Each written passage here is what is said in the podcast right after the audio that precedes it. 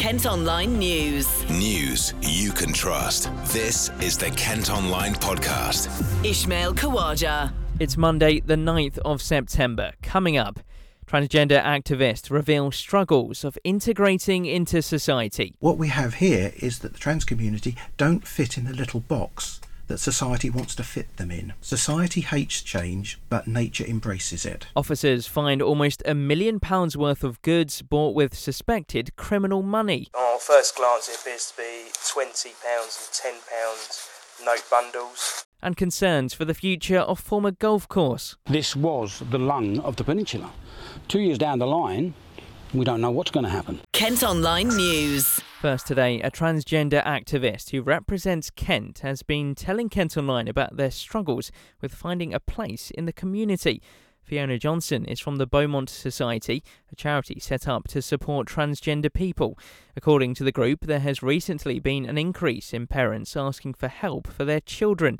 Fiona identifies as non binary and prefers to be referred to as they. Society has this dichotomy, and we're brought up with it from a young age where we have to put people into their little boxes. Are they male? Are they female? Are they young? Are they old? Are they tall? Are they short? Are they fat? Are they thin? It helps us individually as a person identify somebody. So if I meet you again, I will say, well, you had certain characteristics that puts you in that little box. What we have here is that the trans community don't fit in the little box that society wants to fit them in. Society hates change, but nature embraces it. I've never been personally attacked. I've had a few people say a few words in my direction, but I just shrug it off and I just ignore it. I'm, I'm the bigger person. And I imagine, though, in your in your position uh, in the Beaumont Society, you do speak to people who have had contact with people who have had attacks against them. Yes, I have, and it, it is sad. We've got one person who's in our group who's actually just received news that, fortunately, in their case, they did have physical evidence against the person. Uh, the individual spat at them, and it's gone to court, and they have been found guilty and will be charged in the next few days. So yes, it it does happen, and when it happens, the police will take action, but they need to have enough evidence to work on. And again, that comes down to the policing and also the Crown Prosecution Service. They have to decide what is physically available for them, how much they can commit to this. And, and so tell us a little bit about um, the Beaumont Society and what kind of support you offer uh, trans people, uh, LGBTQ people in Kent specifically? Well, the Beaumont Society was actually set up in 1966 before the Sexual Offences Act came into force, which made homosexuality legal, uh, and it is a registered charity. It was a spin off from an American newsletter uh, called Full Personality Expression, and originally it was a closed society for men who like to meet up for dinner and dress. And the FPE group from California, their policy was to educate on what they called originally transvestism. A few cases came up in the early 70s and it exposed the greater trans community, so transgenderism, and there were even conferences set up in Leeds and Leicester universities in the 70s regarding it. And the Beaumont Society changed from just f- focusing on transvestism into the whole trans community. So that's people who are transitioning from female to male as well as male to female. As an organisation, we aren't trained counsellors, but we are a voice, we are a friend, and we can refer you to other organisations that may be more in a position to help. There's the organisation GIRES, Gender Research, and for children there is an organisation called Mermaids, so parents can contact them if they believe their children are gender fluid or transgender. We have a lot of cases over the last few years where a lot of boys have been saying that they should have been girls, but in the last couple of years there's been a huge great spike in girls identifying as boys. And so the ratio has changed where it used to be about five to one boys to girls. It's now about four to one girls to boys. Why do you think that is? i think it's because the subject has become more aware. There's a lot more if uh, you may have uh, some people who would watch something like rupaul's drag race or you've also got more open things that are coming on uh, with um, the gay and lesbian community being far more visual.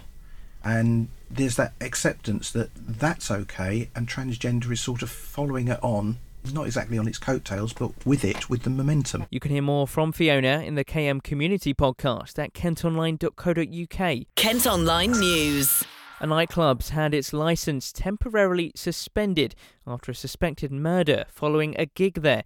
21 year old Andre Bent was stabbed not far from Gallery in Maidstone last month.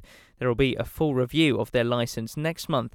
A 16 year old boy charged with murder and four others accused of violent disorder are due in court in a fortnight.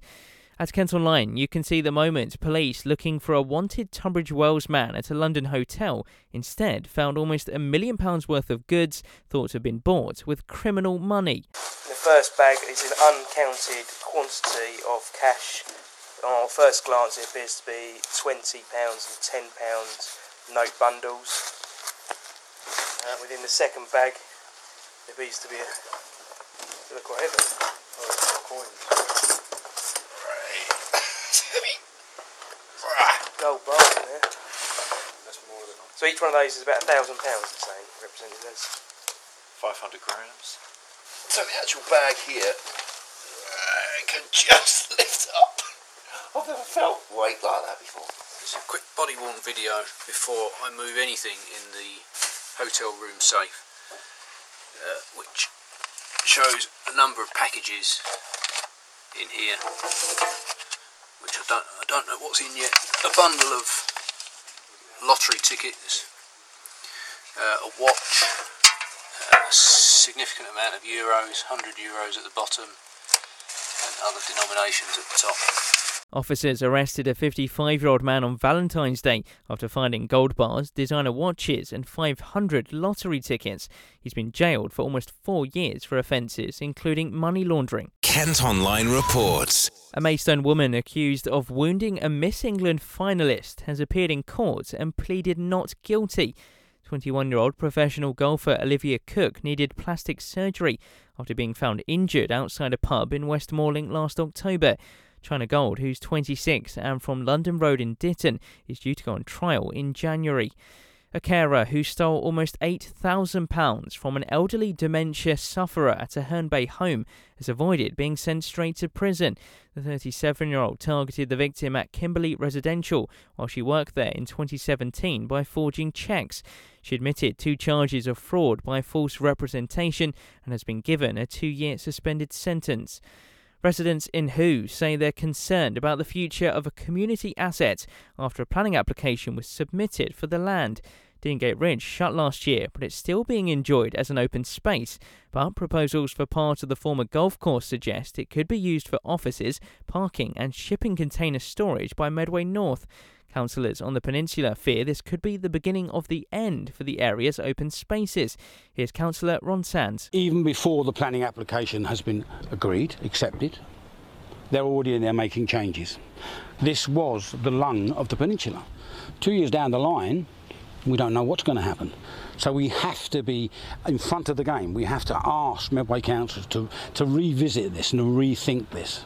George Crozier is from the Deangate Community Partnership and he hopes it will remain open to the public. We were able to get this whole site, and that's the, the Deangate site, the golf course, and the and the recreation grounds that you see behind here, registered with the council as an asset of community value. That means that uh, we feel it's important to remain within uh, the community as a, as a as a place where we can uh, recreate and certainly we can't do that at the moment. And we feel that this this recent uh, planning application has, has, made that worse. It's made that opportunity worse. And also within that planning application, they've got the words waste written in there. So we're really frightened now that we're going to see all the waste lorries being parked here and the site being taken over for you know for a waste, for a waste depot. And, and we don't absolutely don't want that. We want this as a community asset. We want it to be used for the community, for the people of the peninsula and the people of Medway to use. Medway Norse have refused to comment. Kent Online reports. The man who's been in charge of the council in Kent for 14 years has been telling Kent Online why he's quitting his role. Our political editor, Paul Francis, has been chatting to Paul Carter, who became leader in 2005. I have been uh, uh, considering my position uh, for a number of months. I've been 14 years as leader of Kent County Council. That's probably longer than any other leader for the last 100 years. Um, I want a bit of my life back. I spend six days a week sometimes nearly seven days a week doing this job and have done for many years. I had a big job in Kent County Council before uh, with responsibility for education. That's 22 years of uh, public service I've given uh, to the county. I don't want to give up uh, my uh, commitment to public service. I'd like to be working uh, three days a week uh, rather than six days a week in public service. So I hope I can uh, uh, find areas that I can hopefully add value to, uh, remain a county councillor, and I'll review uh, whether or not uh, I uh, stand at the next county council elections. And uh, at the moment, I'm uh, uh, my decision would probably be yes, I'll do another four years after that. Looking back, uh, what do you consider your major achievements to have been as leader? Well, those 14 years, 10 years of the 14 have been in the era of austerity, uh, where we've had to make the money go uh, a lot, lot further. Uh, and I think that uh, we've been enormously successful in that. We've always balanced our budget every year, and we've delivered phenomenal uh, savings. We're probably now running uh, with the equivalent of 40% less money uh, than uh, eight, nine, ten years ago. And we've been able to deliver those efficiencies, yet preserve and maintain improving services in Kent, as well as retain the non-statutory services that are so highly valued by the public. The travel pass would be an example of that, formerly known as the Freedom Pass, which was my idea I invented. We're spending eight, nine million pounds a year on enabling parents to have subsidised transport to get their uh, young people to secondary schools across the county. No other county in the country does that. Although the costs of that have been quite considerable in terms of the uh, charge that families have to pay. Yeah, I mean, we never get any, we don't have to do it at all. Uh, we have had to increase uh, uh, the proportion that is paid for by parents in getting that uh, uh, travel uh, card, but we are still putting £8 million a year. If they didn't have that, the cost of getting their young people to school would double, treble over and above what they're paying to be able to be entitled to a travel card. On education, you did also preside over the first new, in inverted commas, grammar schools. Does it, uh, I mean, that presumably was an achievement you uh, regard as uh, significant, but does it disappoint you that you've not been able to persuade your party that they should drop the ban on existing grammar schools or drop the ban on introducing new grammar schools? Well, I'm, I'm, I'm very pleased that we got the Sevenoaks Grammar School underway. We've only done half the job. That's supposed to be a co-education grammar school. We've got the girls in the uh, Sevenoaks Grammar School. We haven't yet got the boys, but we've still got plans uh, in train to uh, uh, fully develop uh, that site. Uh, we have expanded our grammar schools in line with the expansion of our high schools. Do I think other areas of the country should be allowed to develop grammar schools? Uh, yes, I do. I think uh, uh, having uh, grammar schools, I would probably, if I was inventing grammar schools, have grammar schools for the very brightest 10 15% of the school population, perhaps not all the way down to 25% uh, of the brightest going uh, to uh, grammar schools through the 11 plus selection. Uh, I would have super selective uh, grammar schools for the very, very bright youngsters who need almost specialist teaching to stretch their brains. He's stepping down from his position next month. Kent Online News. Figures seen by Kent Online show Medway Council spent almost £1 million over its budget for child social care last year. The local government association is warning that funding is failing to keep up with huge increases in demand, putting vulnerable children at risk. Medway's Child Social Services saw funding fall by £2.2 million from 2017 to 2018. This year, children's funding is £4.5 million more than in the previous 12 months. Health bosses have told us they want your help in developing the NHS's five year plan for Kent. They're holding four public events this month across the county so they can hear your views on how to improve key areas like mental health and children's services. I've been chatting to Rachel Jones, who's from the Kent and Medway Sustainability and Transformation Partnership. So I think it's fair to say that we've had some uh, people uh, fed back to us already uh, that there are things they're really happy with, but there are also, un- unsurprisingly, some things that they'd quite like to see improved. And so therefore, I think it would be wrong of us not to listen listen to that and work to make those improvements. And what we're really looking to do that is we're not looking to make any changes without involving. And really, and I don't just mean we'll draft it up and tell people what we're thinking. I mean really co-designing what the different service needs to look like with those people that use it. And so I think it's fair to say that in the future we might be looking to do that. But the stage we're at now is trying to understand where that needs to happen and what people are happy with and not happy with at the moment. How do you think people view the local services here based on your feedback that you got recently how, what is the feedback like in terms of what areas do they feel need to be improved? They're saying things to us. It was a, a fairly um, limited survey that healthwatch did but it's given us some areas already that, that both people are positive about but also that people are concerned about. So they have particularly said that they'd like us to look and understand what we can do together about waiting times for mental health for children and young people for, for, the, for those people.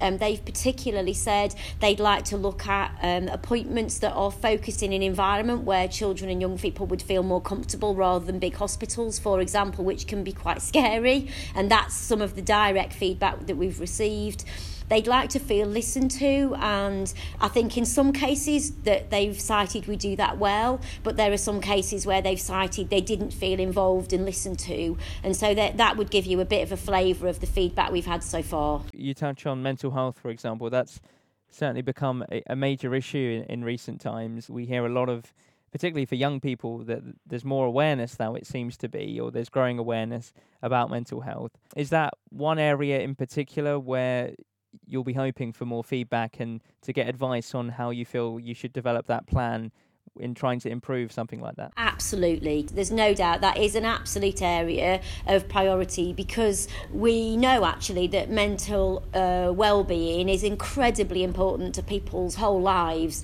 and that those stresses and strains can come through as early as children in primary school and so working with children of all ages to listen to them to understand their experiences and what they might need to help them and what they think they'd need to help them what they think would be of help is a really important part of this work. Throughout this month, there's going to be a series of events, some informal chats, as it were. What, can you tell us a bit more about what people should expect from that if they go and take part? Yeah, so those are uh, public events for exactly that, for members of the public um, to come along and talk about several aspects of the long-term plan. So all of the areas of focus, of course, one of which is is children's, but we've got others um, like primary care and cancer, just to, to name a couple, and mental health actually is another big one. So there'll be some workshop-style uh, public meetings. They're about three hours long. There'll be some experts with knowledge on the table just to contribute to the discussion, and we'll be taking taking lots of notes and listening to what people say, but it's a real opportunity to engage. And we'd really, really like it actually if we tried to really publicise them well, but we'd really like as many people to come along as they can. Kent Online News. A 12 year old boy has been pulled out of lessons at a school in Medway after turning up with a mohawk haircut.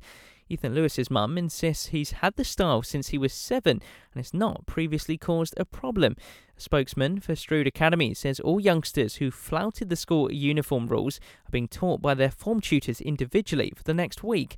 You can have your say by voting in our poll online and a four year old Kent boy who needed both his legs amputated as a baby after being neglected by his birth parents has started school. Tony Hudgell, who now lives with his adoptive mum and dad in Kings Hill, was left fighting for his life when he was just 41 days old. You can see pictures of him in his new school uniform on our website. Kent Online Sport. Cricket and Kent's Joe Denley has been named in the England squad for the fifth and final Ashes test. He top scored in their second innings at Old Trafford over the weekend, but it wasn't enough to stop Australia getting a 185 run victory and retaining the famous urn.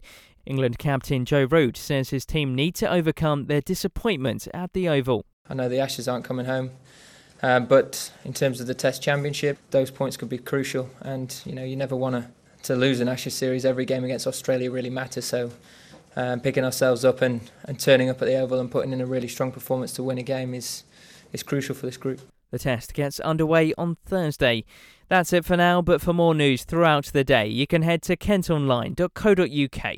News you can trust. This is the Kent Online Podcast.